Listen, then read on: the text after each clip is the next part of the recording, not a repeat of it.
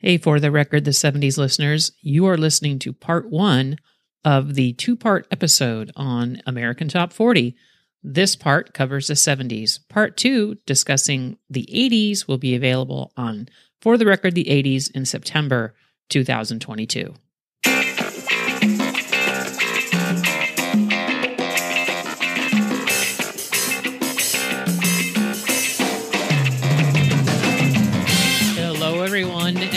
Welcome to For the Record, the 70s.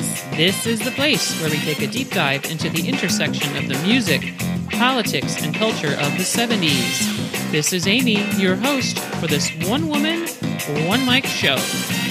On today's episode, we will keep our feet on the ground and keep reaching for the stars as we examine the weekly radio show that highlighted the Billboard Top 40 throughout the 70s and 80s, American Top 40, and of course, the iconic host, Casey Kasem.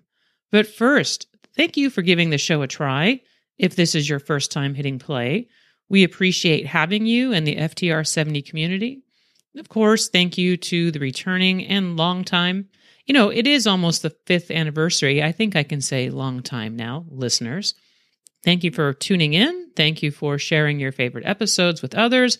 And thank you for the nice notes that you email and send via Instagram. Also, of course, thank you for your financial support. You can be a patron of FTR 70 and the companion podcast for the record the 80s for as little as $1 a month. Just go to FTR70.com, click on the Be a Patron link at the top of the page, and your contribution helps keep ads about underwear and mattresses away. American Top 40. American Top 40 is heard coast to coast and around the world every week on great radio stations like Radio Kanto, Yokohama, Japan, WCIL, Carbondale, Illinois, and KWHK, Hutchinson, Kansas. At number 22, this is the first big hit record for Boz Scaggs. It's called Lowdown. I suspect for some of you that brings back some memories, right? Just hearing that intro.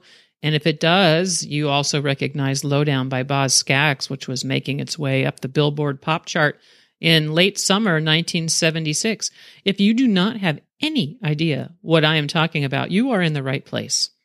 If there was a way to make following the record sales reported on the Billboard Hot 100 a friendly competition, Casey Kasem did it.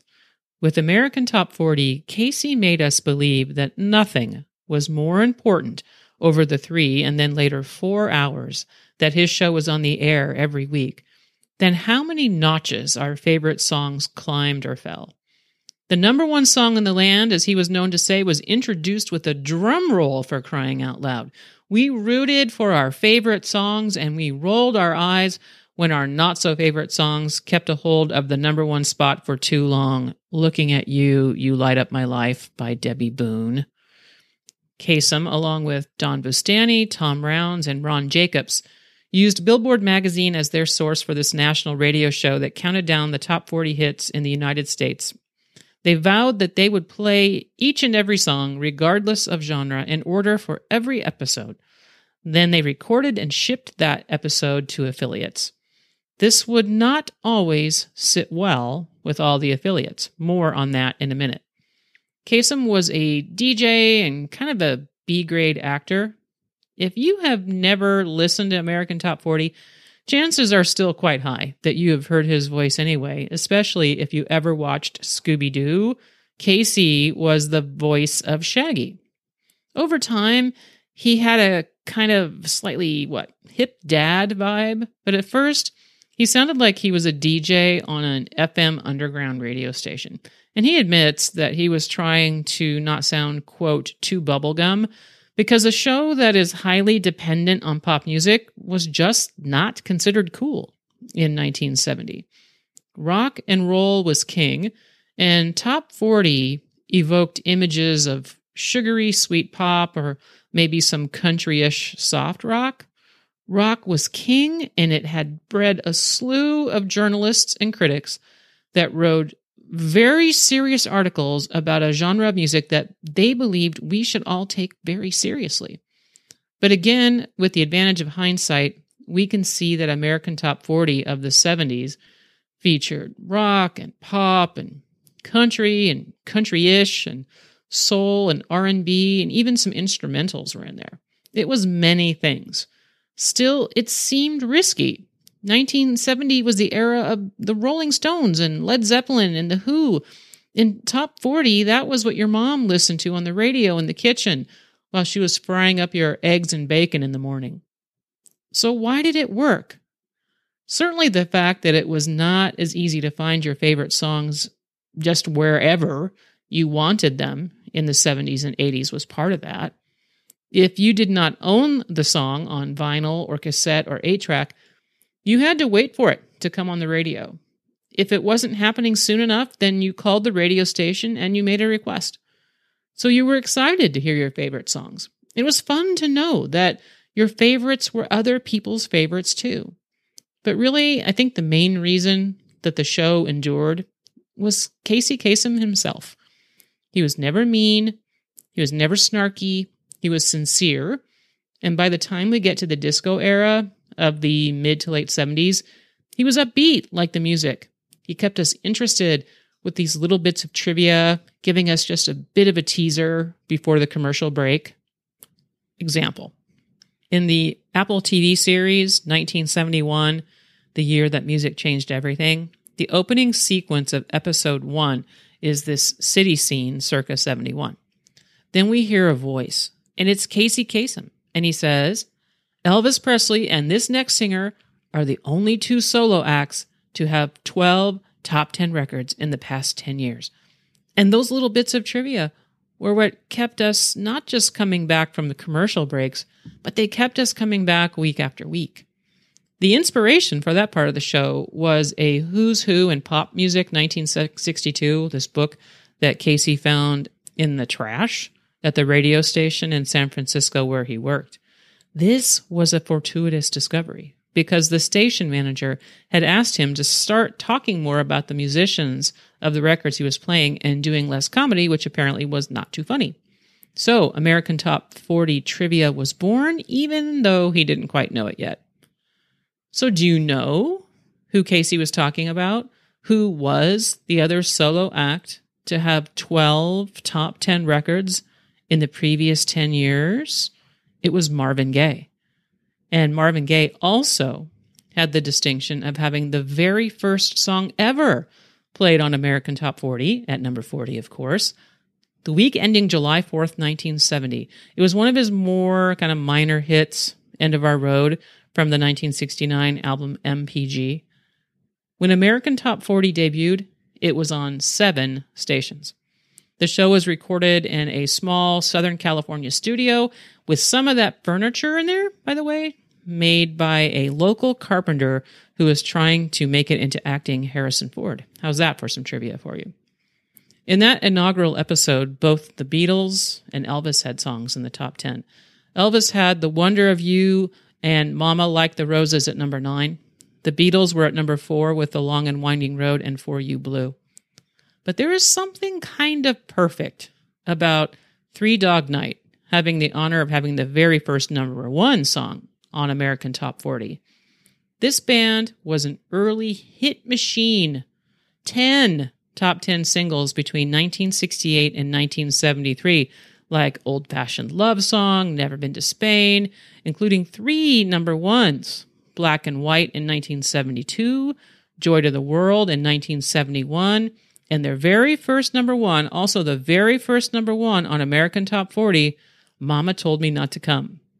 The band is also notable for making hits out of songs for some notable songwriters, like Paul Williams. He wrote Old Fashioned Love Song, and Laura Nyro wrote Eli's Coming, and Randy Newman wrote Mama Told Me Not to Come. Now, Gen Xers may have first encountered Randy Newman via his 1977 hit Short People, which he wrote and recorded. The children of Gen Xers came to know Randy Newman because he wrote the scores for the Toy Story movies and he also sang You Got a Friend in Me. He was 26 when American Top 40 began, and he had been working as a songwriter for almost 10 years by then. In an interview in 1971, he said he didn't really like how Three Dog Night sang his song until the royalty checks started rolling in. He had recorded the song himself a couple of years after Eric Burdon of the Animals included it on his solo album, Eric is Here. But when Newman recorded it, he sang it a bit earnestly. It is about a straight laced guy who ends up at a wild party, and he sings it like that.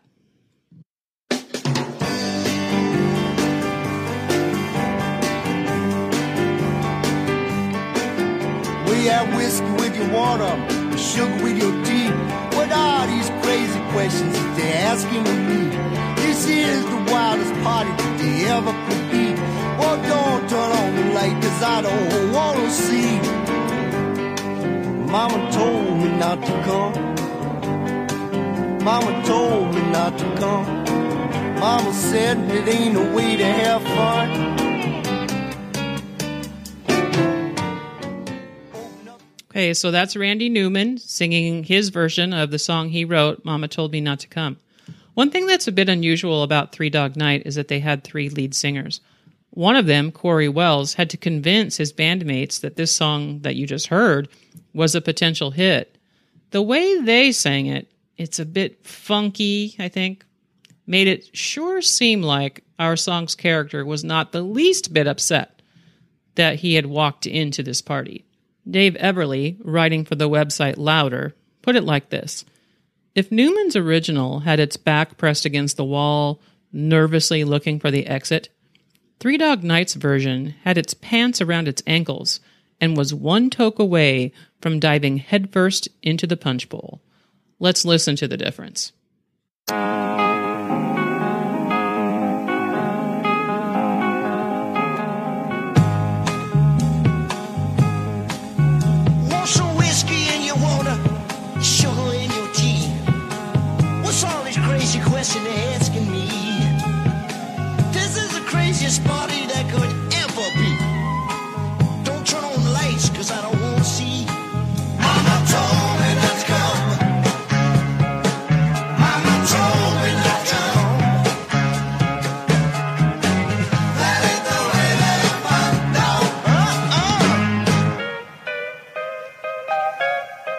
Cory Wells singing lead for Three Dog Night on the first of three number one singles for the band, Mama Told Me Not to Come.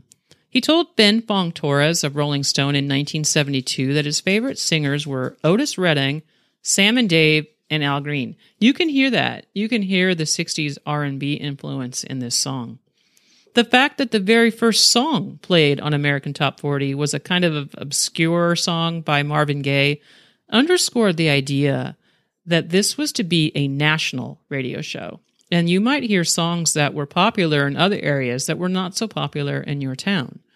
You heard the Casey's Coast to Coast jingle after commercial breaks, and many times he would list the affiliates. Of course, if you heard your station's call letters, that was very exciting. Remember, as I have said many times, this is an era when radio was still regional. You heard different playlists in different cities. Now, this was going to present some problems in certain cities and at certain affiliated stations. Billboard magazine's sales data came from the record sales in about 100 cities in the United States. What you might be hearing on the radio in New York City is likely to be different than what you are hearing in, say, Buffalo, New York, or Boise, Idaho, or Houston, Texas. In 1973, some program directors at some radio stations had some complaints about the first hour of the show in particular because that is where you tended to hear more R&B songs. And you might see like 3 or 4 in a row or maybe 5 out of 10. Some stations did not like that. They said this is not what their audience wanted. And say, for example, we are a rock and roll station, not an R&B station. Here is part of the memo that Tom Rounds sent in response to a letter from J.J. Jordan, the program director at a radio station in Buffalo, New York, WGRQ. This memo is dated October 5th, 1973. Rounds agrees that there is a quote problem with the music balance that usually shows up in hour one of the show, and the problem centers on quote high clusters of R&B material, end quote, that may or may not become a top 40 hit, may or may not become an R&B hit, uh, or may or may not be a hit at all, or maybe it'll become just an R&B hit. Rounds goes on to say, and I quote again, Billboard is actually coming up with records in the top 40 that are so new they haven't broken in some markets. For this reason, we are super reluctant to make a judgment ourselves as to whether a particular record does or doesn't belong in the top 40. He goes on to say, Who knew, for example, that The Funky Worm would become a pop hit? Snap judgments can get all of us in trouble. As many times as not, a record that crept into the number 38 position and looked like the all time stiff has turned out to be a giant, whereas quite a few sure shots have fizzled in the high 20s. American Top 40 has many uses, and perhaps one of them is the fact that it doesn't, it does give quite a few records another chance on a national basis. End quote. Yes, that is part of the beauty of a national countdown show in the 70s and in the early 80s. Personally, I do not see the problem. It's once a week, and if you have to play four or five songs once a week that you normally would not play, so what? American Top 40 was not going to eliminate any songs, although they did shorten some as singles became more and more lengthy. Uh, for many years, it was tradition that it was no longer than three minutes. If it was longer than that, it wasn't going to be on the radio. That time frame begins to expand in the mid to late 70s. That will eventually lead to adding a fourth hour to the show. American Top 40 also edited uh, offensive things like they edited the word shit out of Bob Dylan's George Jackson, and they issued a warning, a warning about the word crap in Paul Simon's Kodachrome. Affiliates could edit out songs if they wanted to, but American Top 40 was not going to do that. Some affiliates, for example, would not play My Dingaling by Chuck Berry because of, well, his reference to his dingaling. Just to give you an idea of the so called problem, I examined some of the top 40 charts in 1973, as one does.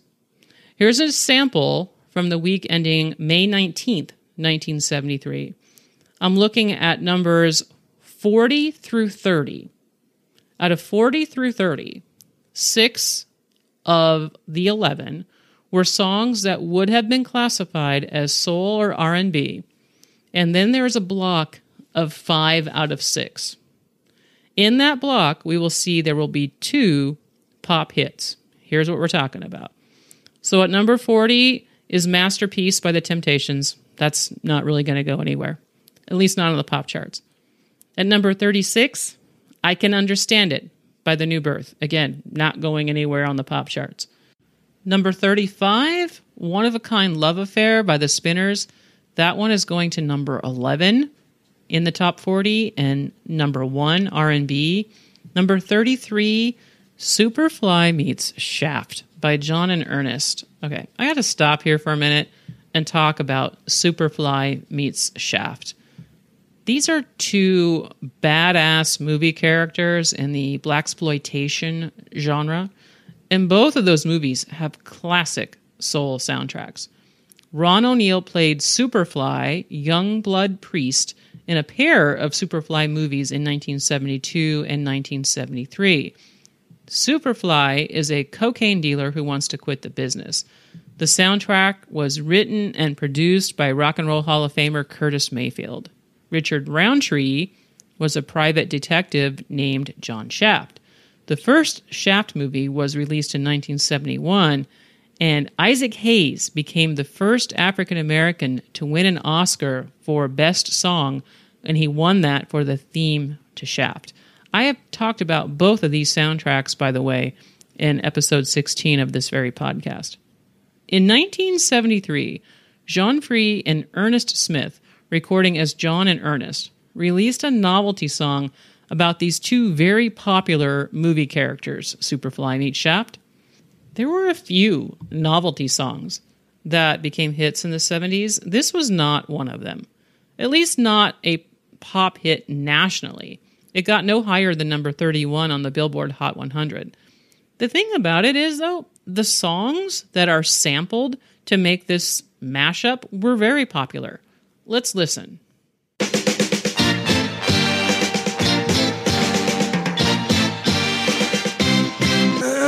We interrupt this record to bring you a special bulletin. Superfly is missing. Ah, good God! We now take you to our on the spot reporter. I have several witnesses here with me. Sir, when was the last time you saw Superfly? It was the 3rd of September. And you, sir, can you describe the suit Superfly was wearing? Red, yellow, black, white, and brown. And you, sir, who was the last person Superfly was seen with? Mrs. Mrs. Jones, Mrs. Jones, Mrs. Jones, Mrs. Jones. If we need you for any further information, can we call you? Whenever you call me, I'll be there. We take you now to Washington. We're here at the Who White remembers House. Mr. Jaws in 1975? That song was produced by Dickie Goodman, as was this one, Superfly Meets Shaft. Even though it got no higher than number 31 on the Billboard Hot 100, it was popular in some regional markets. For example, I see here it was number 9 on the list of top 10 hits at the Music Shop in Murfreesboro, Tennessee in April 1973. Um, also in the top 10 in Moline, Illinois in June. Again, while some might see this as a problem, I would also make the argument that this is part of the beauty of a national radio show. You get a sense of what is popular in other markets. Program directors might not have liked it, but I suspect that some fans did. So, to use Casey's terminology, two notches above that was armed and extremely dangerous by first choice.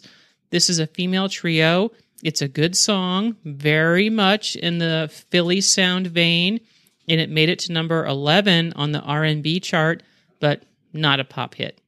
Now, remember what Round said about disregarding some songs that eventually become big hits. The song at number 30 is going to go all the way to number 1.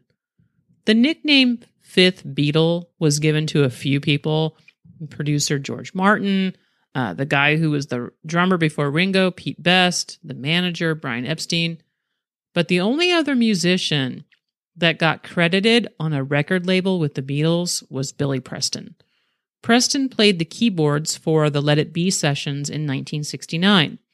Preston's manager, Joyce Moore, said, There were a bunch of parts sitting around. There was George, there was John, there was Paul, and there was Ringo. And then all of a sudden, Billy comes in the room and he sprinkled the glue and the glitter, and it all just felt good. Preston was not some sort of flash in the pan. He also played with the Beatles on Abbey Road. He played with Ray Charles, Little Richard, Sly and the Family Stone. He would tour with the Rolling Stones in the mid 70s. All this from a guy who taught himself to play the keys.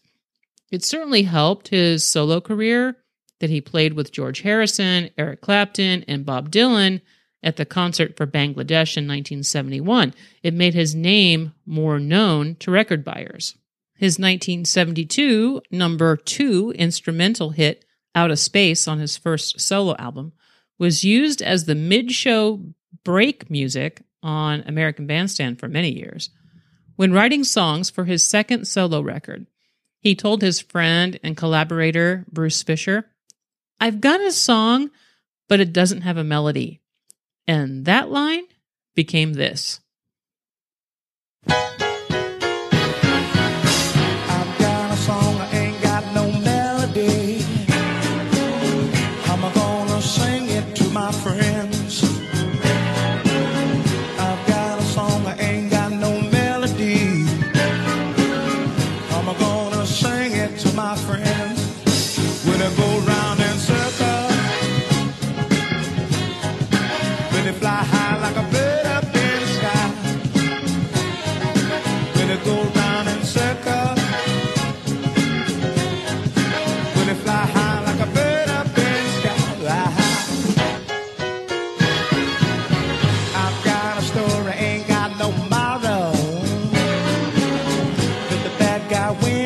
Once in a while.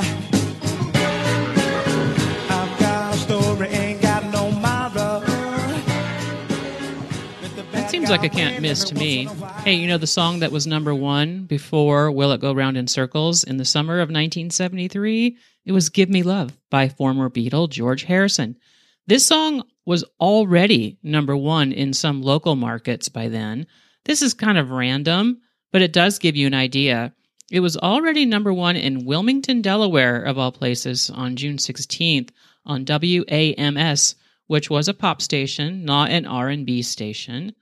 Will It Go Round in Circles stayed at the number one spot for two weeks. And oh, by the way, playing guitar and bass on this record, the Brothers Johnson, who will have their own hits to come in the 70s. Uh, I'll Be Good to You will be up first in 1976. Will It Go Round in Circles is kind of, uh, to me, just this joyful jam. And it was also part of the block of R&B slash funk slash soul, however they wanted to classify it, records at the bottom of the top 40. And that was what was problematic for some of the radio stations. But look at what you would have missed if you had made this arbitrary decision to cut it out because, well, honestly, the artist is black. Even though to me, this song is as rock and roll as any in the top 10 that summer. I don't know if any affiliates that um, played American Top 40 actually did cut out any songs based on the genre, but I am definitely glad that American Top 40 did not. Whenever Casey Kasem mentioned Elvis Presley, it was generally with a certain reverence that I think was due to the king of rock and roll. In July 1977, Elvis released what would be the final album of his lifetime, Moody Blue. Many albums will come later than that. Some of the recordings for that album were about four years old by then, before that rather notorious recording session in the so called Jungle Room at Graceland in October 1976. And that is the recording session that produced the final hit single for Elvis, Way Down. The Jungle Room is really just the den off the kitchen. Elvis never called it that. I think it got the name Jungle Room sometime in the 80s.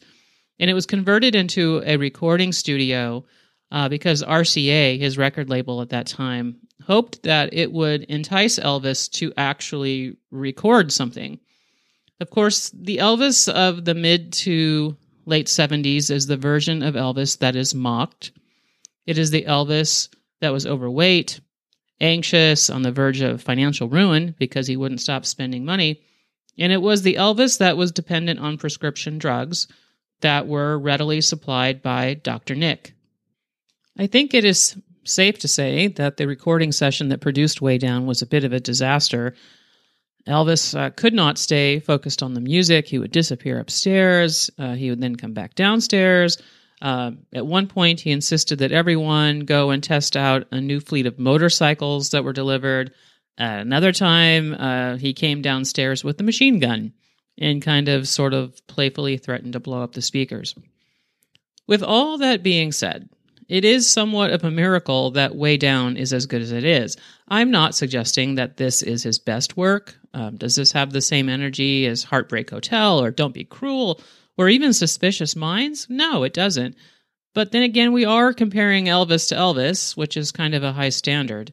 It's a fairly polished single with this uh, actually kind of really nice deep bass vocal provided by gospel legend J.D. Sumner.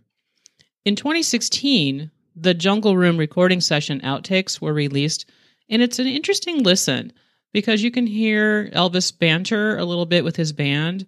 Through all of the pain that this man was in, some of it self inflicted and some of it not, you'll not convince me that he did not still care about his music. On this record, I do not hear a man mailing it in. With Way Down, I hear a more mature Elvis in a song that has a bit of the country politan, country pop mix that was popular in the 70s. This is a bit of Way Down, the 134th single from Elvis Presley.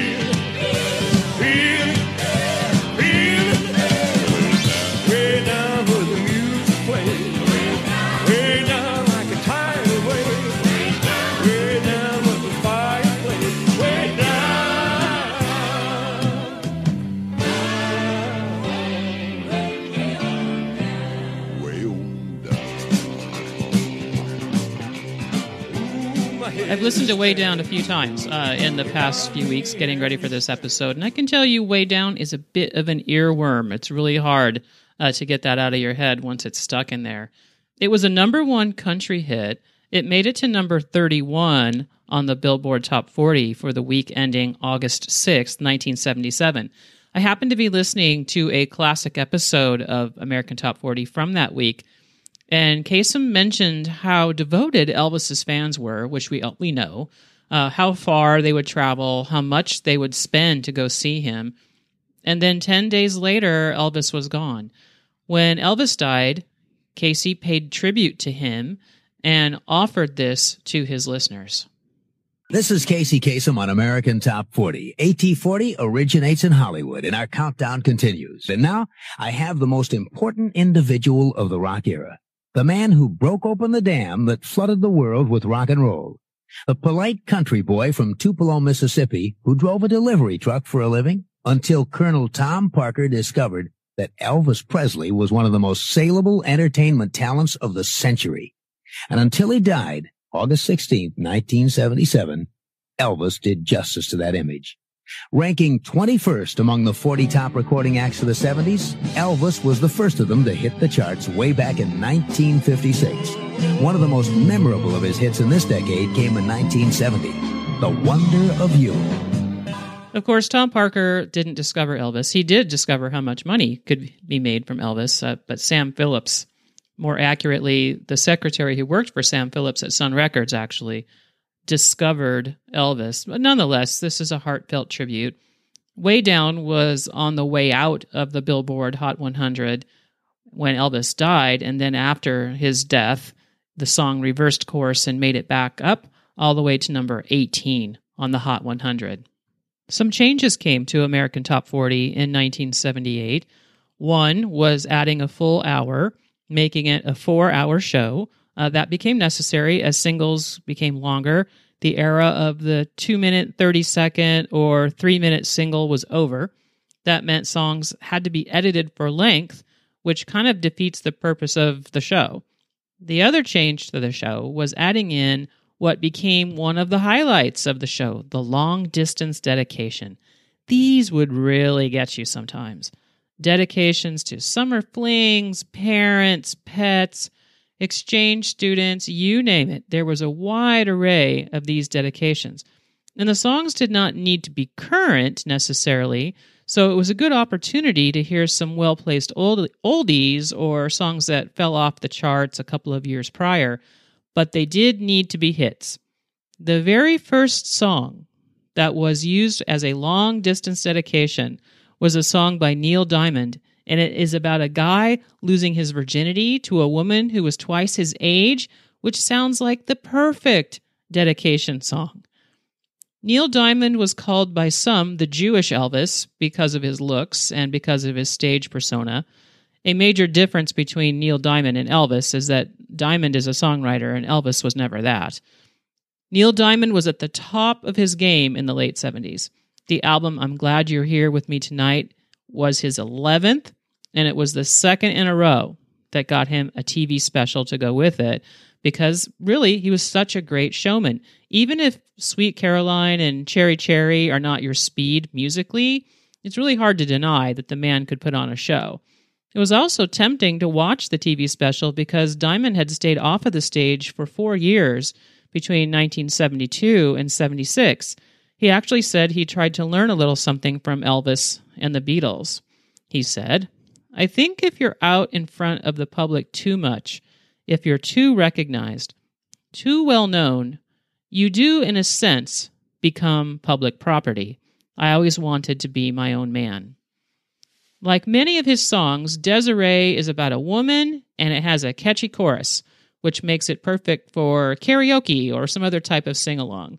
It also apparently was exactly the message that James from Louisiana wanted his Desiree to hear. American Top 40. This is Casey Kasem on AT40 in Hollywood. And now I want to read you a letter from a teenage boy in Louisiana who wants us to dedicate a song to his sweetheart. His first name is James. And it goes, Dear Casey, I live in a small town And about 10 months ago, I fell in love with a girl named Desiree. This was the first time I'd ever heard the name. But a week after we met, Desiree had to move to Germany with her family because her father is in the army and that's where they sent him. It was a really sad experience for the both of us. Then, not long after she left, a song called Desiree came out where Neil Diamond sings about things similar to our relationship. Like, I knew I could only have her till the morning light. And she continues on like the words of a song. And when that song came out, I felt it was written for me, which I know is not true, but I like to believe it. Casey, to me that song will always mean something special. If you could play Neil Diamond's Desiree on American Top 40, maybe my Desiree in Germany will hear it and know it's for her. Sincerely, James. Well, James, you got it. Here's your long distance dedication.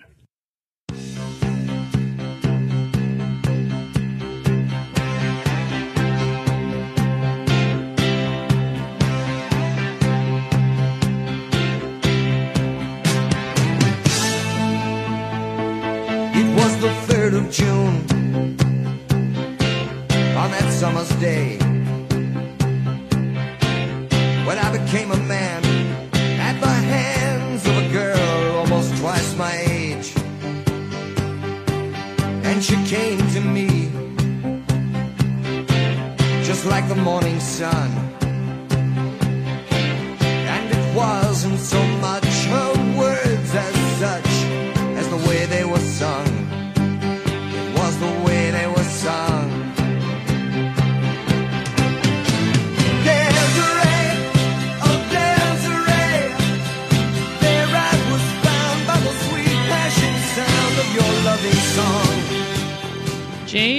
Hope Desiree heard that.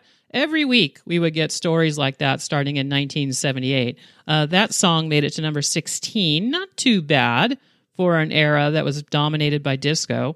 Oh, by the way, that album also has a solo version of You Don't Bring Me Flowers. The next year, Neil Diamond would release a duet of that song with Barbra Streisand that would make it all the way to number one. As American Top 40 closed out the 70s and looked ahead to the 80s, and Casey Kasem looked back at all the music that he had profiled on his show, the legends, Janis Joplin, the Beatles, Together and Not, The Who, the Rolling Stones, Elton John, Fleetwood Mac, through the countrypolitan phase with the likes of Glen Campbell, through the disco era with the Bee Gees, Donna Summer, the singer songwriters like Patti Smith and Joni Mitchell and Jackson Browne, I do have to wonder what he thought when the very last song to be played on American Top 40 in the 70s, as we look ahead to the 80s, turned out to be a song about a guy who was tired of his lady and took out a personal ad. Our guy was actually responding to an ad. And he said in his, Yes, I like pina coladas and getting caught in the rain. I'm not much into health food. I am into champagne.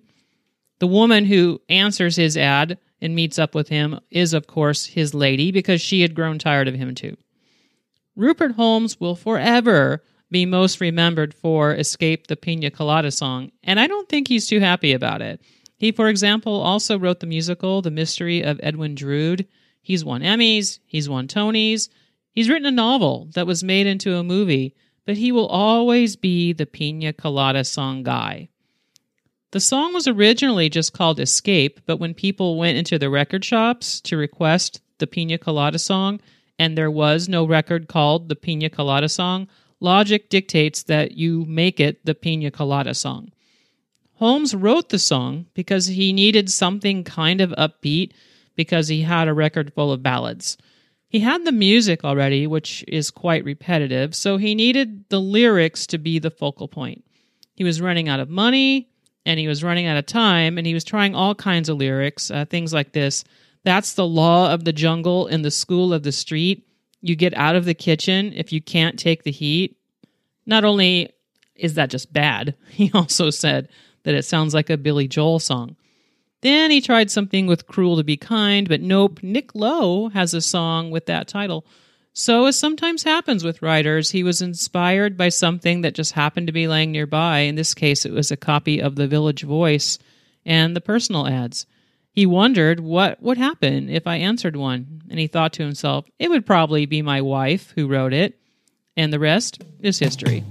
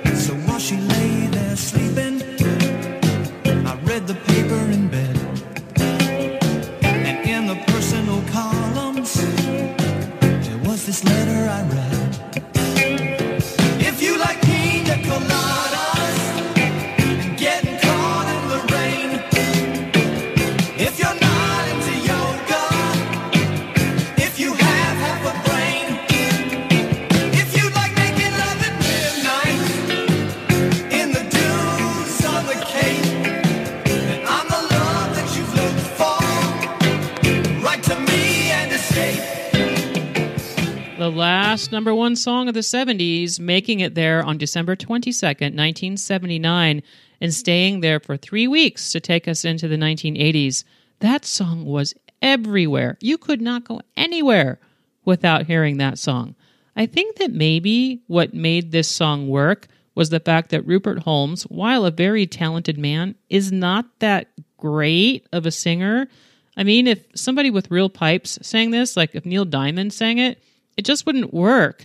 But Holmes sounds like a guy who would respond to a personal ad and cheat on his old lady rather than just breaking it off with her. Well, she was doing the same thing, but at least they got together, right? So it, it works out in the end. Uh, as we look ahead to the 80s, the music changes, and so does American Top 40. To find out more about that, be sure to listen to part two of this episode next month on For the Record, the 80s. That is all for this episode of For the Record, the 70s. Thanks so much for listening. You can follow the show on Instagram at 70s Podcast. You can also find all of my sources for this episode on FTR70.com. If you like what you hear, please leave a kind review or just tell someone about it. That's all for now. Bye, everyone.